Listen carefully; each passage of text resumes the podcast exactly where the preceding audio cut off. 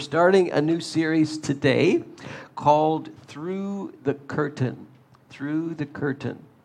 I want to talk to you about a subject that most of us don't like talking about, don't like thinking about. I heard one person say that most people, when they think about this subject, they can only do so for about 20 seconds before they, their mind wants to switch to something else. Well, they don't like getting into discussions about it. Uh, but this is fascinating because it hits everybody. So we're going to talk about death, the afterlife, and all the pieces and parts and all of what this means for us today. I have found that even within the household of faith, uh, there are all kinds of questions that people have about this subject, all kinds of ideas and views, some of them extremely odd, some of them not so odd, but people have questions, and it is in the forefront uh, of people's minds rarely, but it's always in the back burner, always brewing there somewhere. And so we're going to deal with this, and you're going to discover that there's many facets and many pieces and parts to this whole theme. You can't talk about death without talking about what happens after. You can't talk about what happens after without talking about what happens after after. And we'll get into that. You've got future events there, you've got heaven and hell there, you've got all kinds of things. And when it comes to Christian belief, you, you have some very specific things. Now, this series is designed for people who are you know, followers of Jesus or trying to uh, do that, but also people who are not. So maybe there's those of you, you've got friends and, and uh, you want to share this content online. I'm going to do it in such a way that a person from a non religious view or a different religious view is still going to be engaged by this. So I want you to be challenged to do that. And on Wednesday nights on Zoom, uh, I'm going to answer questions that people have about death and the afterlife and so on. Uh, if you are on our electronic list, you would have received a little text from me yesterday. You can start feeding me your questions and all of these things, so at least I can get prepared and not have to answer them without any any uh, kind of preparation. But I can try. Uh, and I want you to, you know, you've got friends and neighbors and all this who you're having discussions with. They can hop onto that Zoom call as well. If you don't have the link, come and see me. Most of you are on our list, and so uh, you will get an email from me or a text from me. Uh, but if you fill out that guest card, you're new today, you will also get it, all right? Uh, so today we're going to start with kind of the introduction and asking a question, and I'm going to try and try and get you to participate in this. You've held on for more than 20 seconds so far. Yes? All right. So you have no choice. I mean, you're you're seated in the seat, so I guess you're I guess you're still tracking with us. But I want to to ask you a question uh, and I want you to think about this. What really is death? What is it really? And I just want you to think about it for a few moments. I'm going to read to you from the New Testament. This is Paul writing to the church in Philippi, and he's writing actually from a prison. And uh, so he's alone, he's isolated, but he's actually quite active in the prison. And uh, if you know anything about the Apostle Paul, he's the, he's the man who was against the church, persecuting the church, and then has an about face, a 180 degree turn, and becomes the greatest church planter, evangelist, uh, teacher, pastor that you see in the pages of the New Testament. In fact, he wrote more than half of the New Testament. And here he is writing from prison uh, trying to encourage this church in Philippi. Now, I want you to know, brothers, that what has happened to me has really served to advance the gospel. What is the gospel? Well, what we just acknowledged in communion. Jesus came, Jesus died, Jesus rose from the dead, Jesus is coming back. The gospel in a short, short uh, understanding.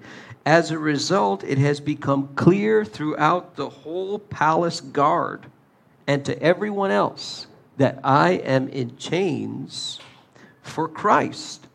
So he's, he's being persecuted and he's being put in prison because of his belief in Christ somehow. Because of my chains, most of the brothers in the Lord have been encouraged to speak the word of God more fearlessly, more courageously.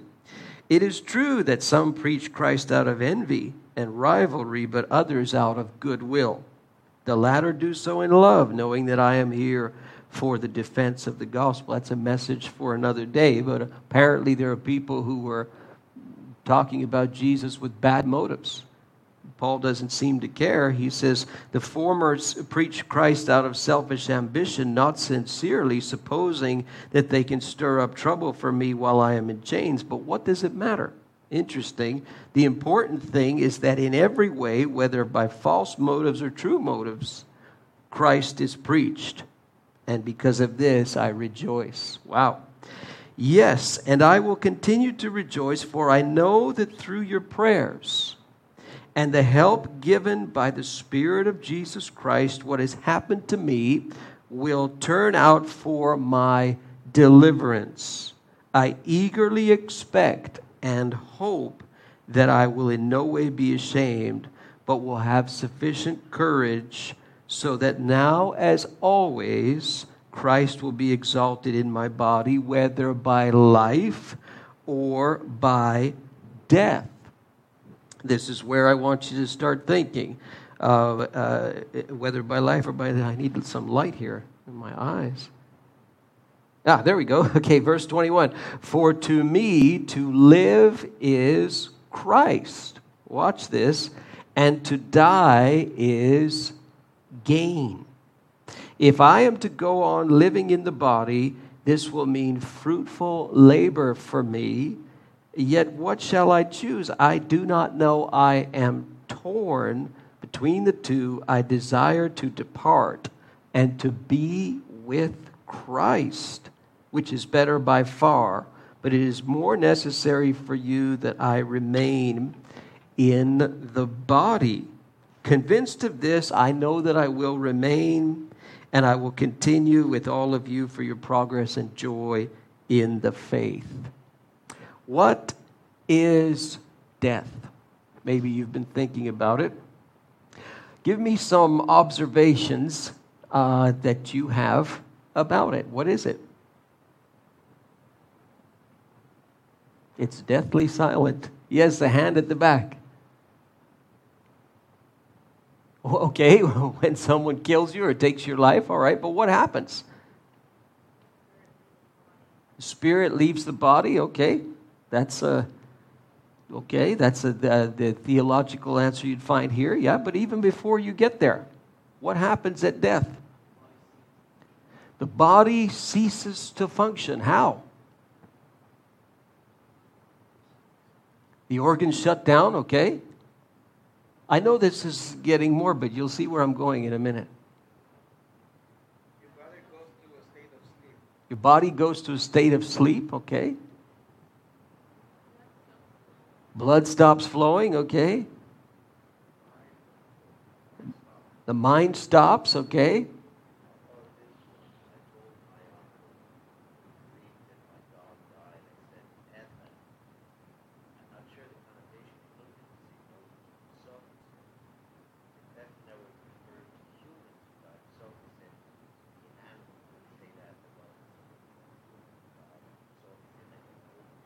Okay. So, what is it, though? Yeah, good, interesting use of Greek language there. Uh, keep going. It's the final, final healing. Oh, okay. No more, no more vital signs. What's a vital sign? No more heartbeat. Okay. No more pain. Okay. Hmm. Do we know that for sure? got to test it. It's hard to test, though. That's the problem.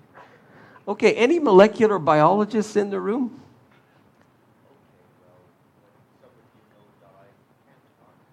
Ah, when someone you know dies, you can't talk to them. Okay, okay. All right. Uh, no, I guess no molecular biologists in the room. I, I, I'm being a little bit uh, facetious with you because the truth be told, death is very hard to define. And life is also very hard to define. especially if you work with the smallest of, of, of, of life. And uh, in the world of molecular biology, they actually have a really hard time defining when is this tissue, this cell alive, and when is it not? And they have a really hard time trying to figure this out, and a really hard time trying to find out why a cell, let's say, will stop doing its job and stop copying itself and stop replicating itself. Why some do and some don't at different times. What is it that causes this to happen? They really don't know. And, th- and nowadays, you get into a whole, a whole uh, other ball of yarn with the technology that's out there, especially when it comes to cloning. And you can take, you can take DNA and you can, you can clone it. You can clone, I mean, we have a famous, famous story of an animal that was cloned, a sheep, by the name of Dolly. Remember Dolly the sheep? Well, Dolly's a clone and they took DNA and so when's that DNA alive and when's it's not, when's it not? Well, the, whatever they took the DNA from died. Yeah, but the DNA is still usable. Does that mean that it's alive? Or that means that it's not alive? So, in the smallest level of understanding, the, in the world of microbiology, they have a hard time trying to figure out what's the difference, really, between life and death, and why does death even happen? Why do these cells stop doing their job? Why do these organs start breaking down? Why does this happen? So there's a lot of a lot of um, layers to the answer to this question that bring up even more questions. Uh, one thing for sure that you've you've identified is yes, it definitely affects the body. Uh, we we seem, you don't have to be a microbiologist to understand that, but it also affects the person. The person. So when we lose someone because they die, it's not just that the body is gone, that the body ceases to work. The heart stops beating, the brain stops functioning, the blood stops flowing, the cells stop copying themselves, and so on. It's that the person, we also lose the person, don't we? Because we can't communicate with the person, the person can't communicate with us. The relationship that we have with the person is now finished. So it would be one thing if the body was just gone, but we were able to communicate with the person somehow and there was a way to do that, we would still say they're alive. Their body may be finished, but they're still alive. The problem is we not only lose the body, but we lose the person, don't we? And that's where the sting of it comes because we've lost both, at least in our understanding on this side of things. Now, none of you have experienced it yet, but you have uh, family members, friends, and so on that have. You're not able to find out from them what it was like, but they've experienced it, and from their perspective, they've lost you too. They lost the relationship with you. They lost you. They lost their interaction with you. They lost their interaction with the world around them and they're no longer it's that and this is why we use language like loss uh, sometimes we say a person passed away because we think that that's more gentle than say the per- saying the person died uh, I heard one uh, woman say, a wife of a famous evangelist, Luis Palau, who uh, died of cancer. And she said, she said, I don't use that language passed away anymore. I say my husband died I don't say he passed away because to say that he passed away means that he's no longer. But I don't believe that he's no longer. I believe that he died and he's gone somewhere else. We'll get into that in the, in the days ahead. But it affects both the body and the person. And the person. We, we lose both. Tell me something else about death. Very obvious, you haven't stated it yet. Everybody in this room knows the answer. And online. It's certain. Yeah, it's certain. Imagine, folks, like we don't want to talk about it, we don't want to think about it, but it never misses. It has a 100% success rate. It never misses. It never has missed. Now, I know what some of you theologians are thinking. You're thinking, wait a second, there's a Elijah in the Bible, didn't technically die. And hey, what about Jesus? Jesus rose from the dead. So just hold on. We'll, we'll get to that in a, in a few moments. But for our understanding, for all intents and purposes, if you're coming at this from even a non Christian perspective, every single person faces it. Every single person has faced it. Every single person will face it. It has a 100% success rate. It is a, a universal truth and experience. We don't like that. Uh, we live in a, in a culture where the idea of the universal truth is, is irritating. Uh, we want, it's true for this one and not true for that one, and so on. Well, the problem with death is it's true for everyone, isn't it? And there's many, many things like that in life, but for sure, the grave is a universal truth and experience. There are lineups of people uh, last I checked, it was a 24 hour wait and an eight kilometer line of people waiting to pay their respects to the Queen. Uh, who's, and the funeral will be on television. I guess you have to get up pretty early in the morning to watch it. Full state funeral. Imagine all, all millions and millions of people uh, yesterday, I did a, I did a very small uh, committal service at a cemetery with five people gathered around a graveside, an unmarked graveside, for a senior woman who, who, uh, who my wife and I knew for many years who passed away, died. And so we went there and did that with a small group of people. No matter who you are, folks, the, the Queen of England or the, just, just an average person. It affects every single person, and it seems to equalize, doesn't matter where you come from, doesn't matter how much money you have, you can't stop it. It doesn't matter what technology is available, the technology can't stop it. Medicine can't stop it. Religion, in a broad sense, can't stop it. It doesn't matter if the person's an atheist, a Buddhist, a Christian, Jewish, Muslim, Jehovah's Witness, Mormon, a mix. It doesn't matter. It doesn't respect a person's religious view. It still comes for every single person. It's an unstoppable truth and experience and reality that we almost never think about until we absolutely have to. Imagine, that's odd. Now, if it's a universal truth and a universal experience that every single person will experience, every single person, then what else is it? And you may not have thought of this, but you will someday, or the people who you leave behind will someday.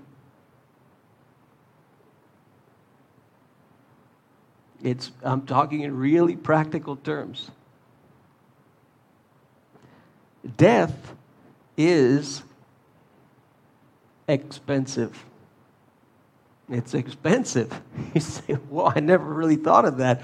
Well, it's very expensive. Having had the occasion of uh, sitting with grieving families as they're making the arrangements for their loved ones, it's extremely expensive when you have something that's universally true across the globe, irrespective of religion, socioeconomic status, gender, background, when you have that kind of certainty, that's a business opportunity waiting to happen, isn't it? Rightly or wrongly, It's extremely expensive. Maybe you haven't thought of that. Just in practical terms, you should, because you've got to think about buying a car under pressure, uh, and, and, and, that's that's how much you're. That's how much it is. That it's an expensive, expensive, and very lucrative business because of the certainty of it, because of the predictability of it. 100.00% true. It's expensive, very expensive. It's uh, not welcome, is it? In most cases, at least, it's an enemy. Even the Bible uses this terminology. Uh, the last enemy to be destroyed is death itself. Paul will write, same writer, to the Corinthian church. So it's, it's an enemy to us. And, and rightly so. It takes from us that person. The person is gone from us, the person is taken. And oftentimes we, we find ourselves asking questions why did this happen in this way to this person? Yes, it has a 100% predictability rate, but the way that it happens and the fashion that it happens often causes us to question. Say, why did this person suffer in such a way? What did they do wrong in order to suffer that way? And we kind of have this weird economy in our head that as if somebody did something wrong, when it has a 100% success rate, we still have this sort of strange way of thinking about it. It's an unwelcome enemy in our life. It, we, we don't we don't uh, speak positively about it. We don't expect it with open arms. We don't. Uh, we, that's why we don't want to talk about it. That's why we don't want to think about it.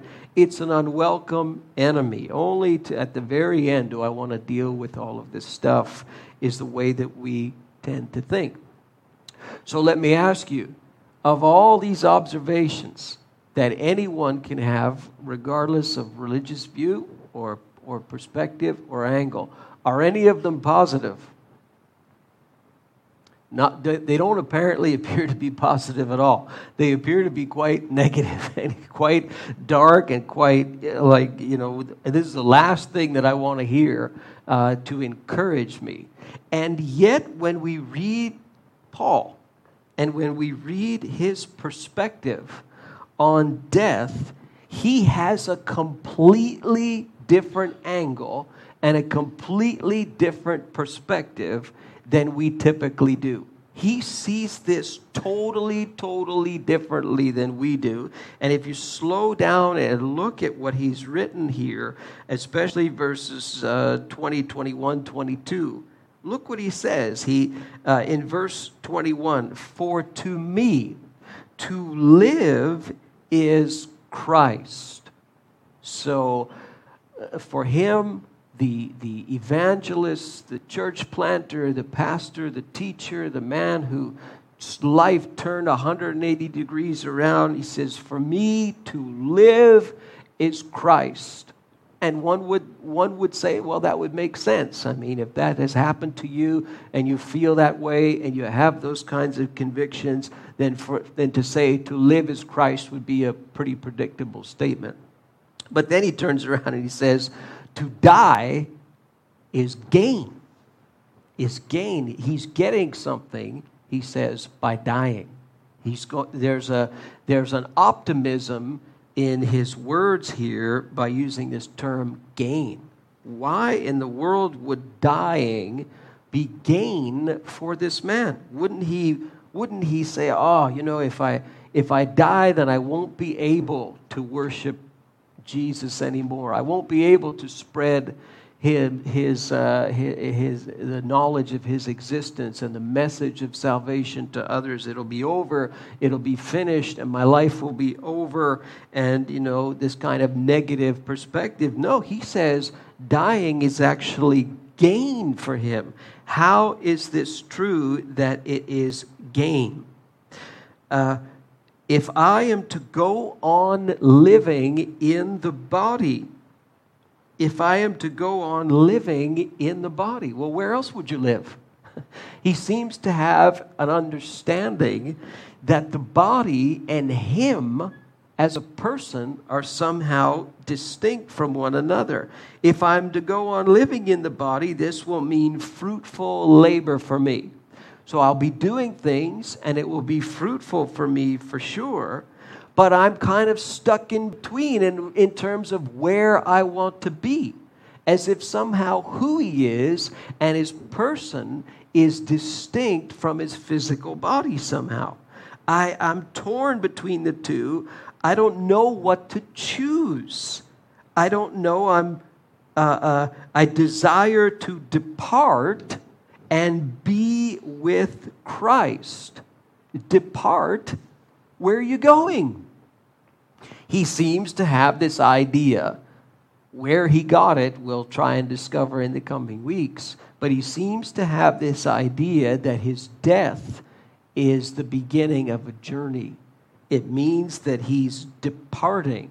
So you can say it's a means of departure. But, Paul, where are you going? I desire to depart and be with Christ.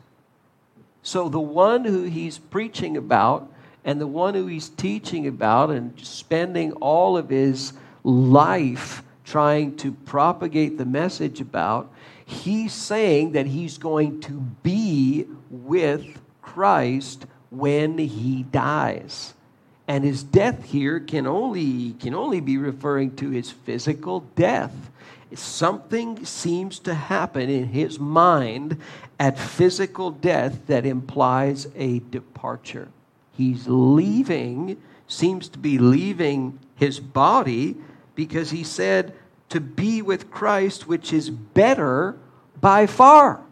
So, better than even living in this world and communicating this message that Christ has given me is to depart and to be with Him, which is far better.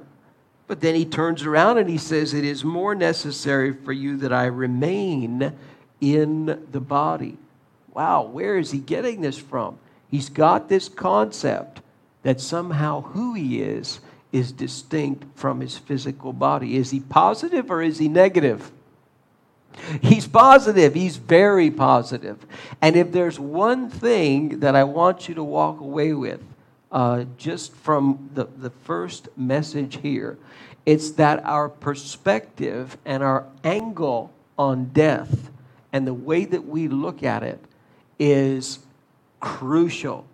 And we typically look at this thing as this awful, unwelcome enemy that's going to take our lives, take the lives of our loved ones, and so on.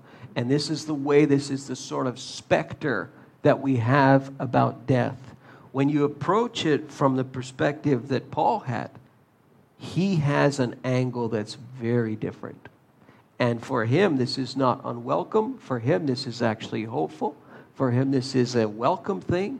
For him, this is far better. For him, this is a departure. For him, this is being with Christ rather than simply talking about him.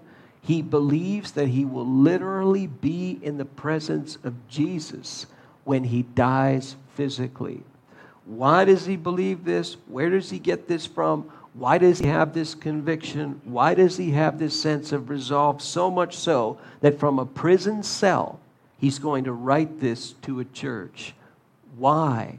And this is what we'll, we'll try and ascertain over the next few weeks. But I want you to think about changing your perspective and your view on this subject. And musicians, if you're in the room and you can come and play in the back, we're going to close the service here.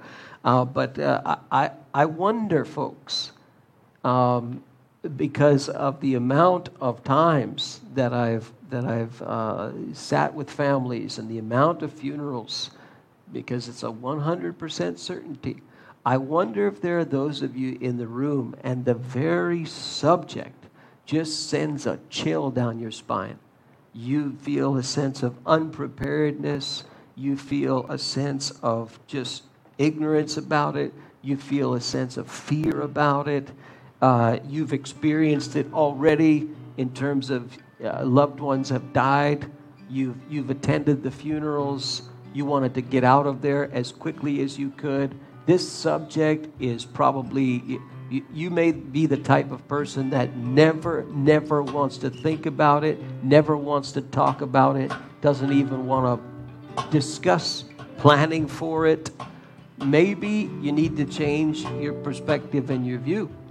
Because if the author of this book is right, there's something there on the other side that could be a lot more hopeful than what you even imagined or thought or dreamt.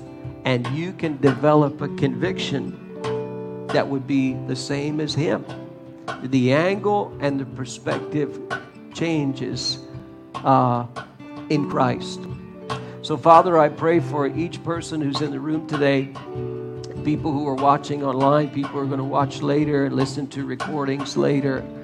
Uh, Lord, uh, in our in our culture, in our modern world, uh, our view is so different, so different than what we read about in the pages of Scripture. But I pray, Lord, that your Spirit would begin to crack open a door of hope in people's hearts, uh, Lord, as we as we take a look at this subject that we want to avoid, I pray, Lord, you would start to change people's views and you would start to change people's perspective. There's folks in this room who are all different ages, oh God, uh, people who are watching all different backgrounds and perspectives and ages and all of that. And seems like the closer we get to uh, to the, the end of the road. And the older and older we get, the more and more we start thinking about it, and the more we start wondering. Sometimes when we're young, we feel invincible. We feel like nothing can stop us, uh, not even death can. Oh God, would you start to change people's minds and people's hearts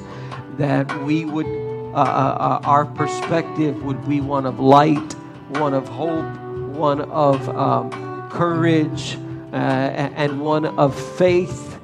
And Lord, help us to reach to you, Jesus, and to find you somehow as we even think about this subject. We pray together in Jesus' name. Amen. Amen. The Lord bless you today. Enjoy uh, the rest of it. Remember to pick up your kids over in number 11. If there are guests in the room, please fill out a guest card. I would love to follow up your visit with us. And Wednesday night, we'll be on Zoom and we'll break this down a little more and start taking your questions. God bless you, everyone.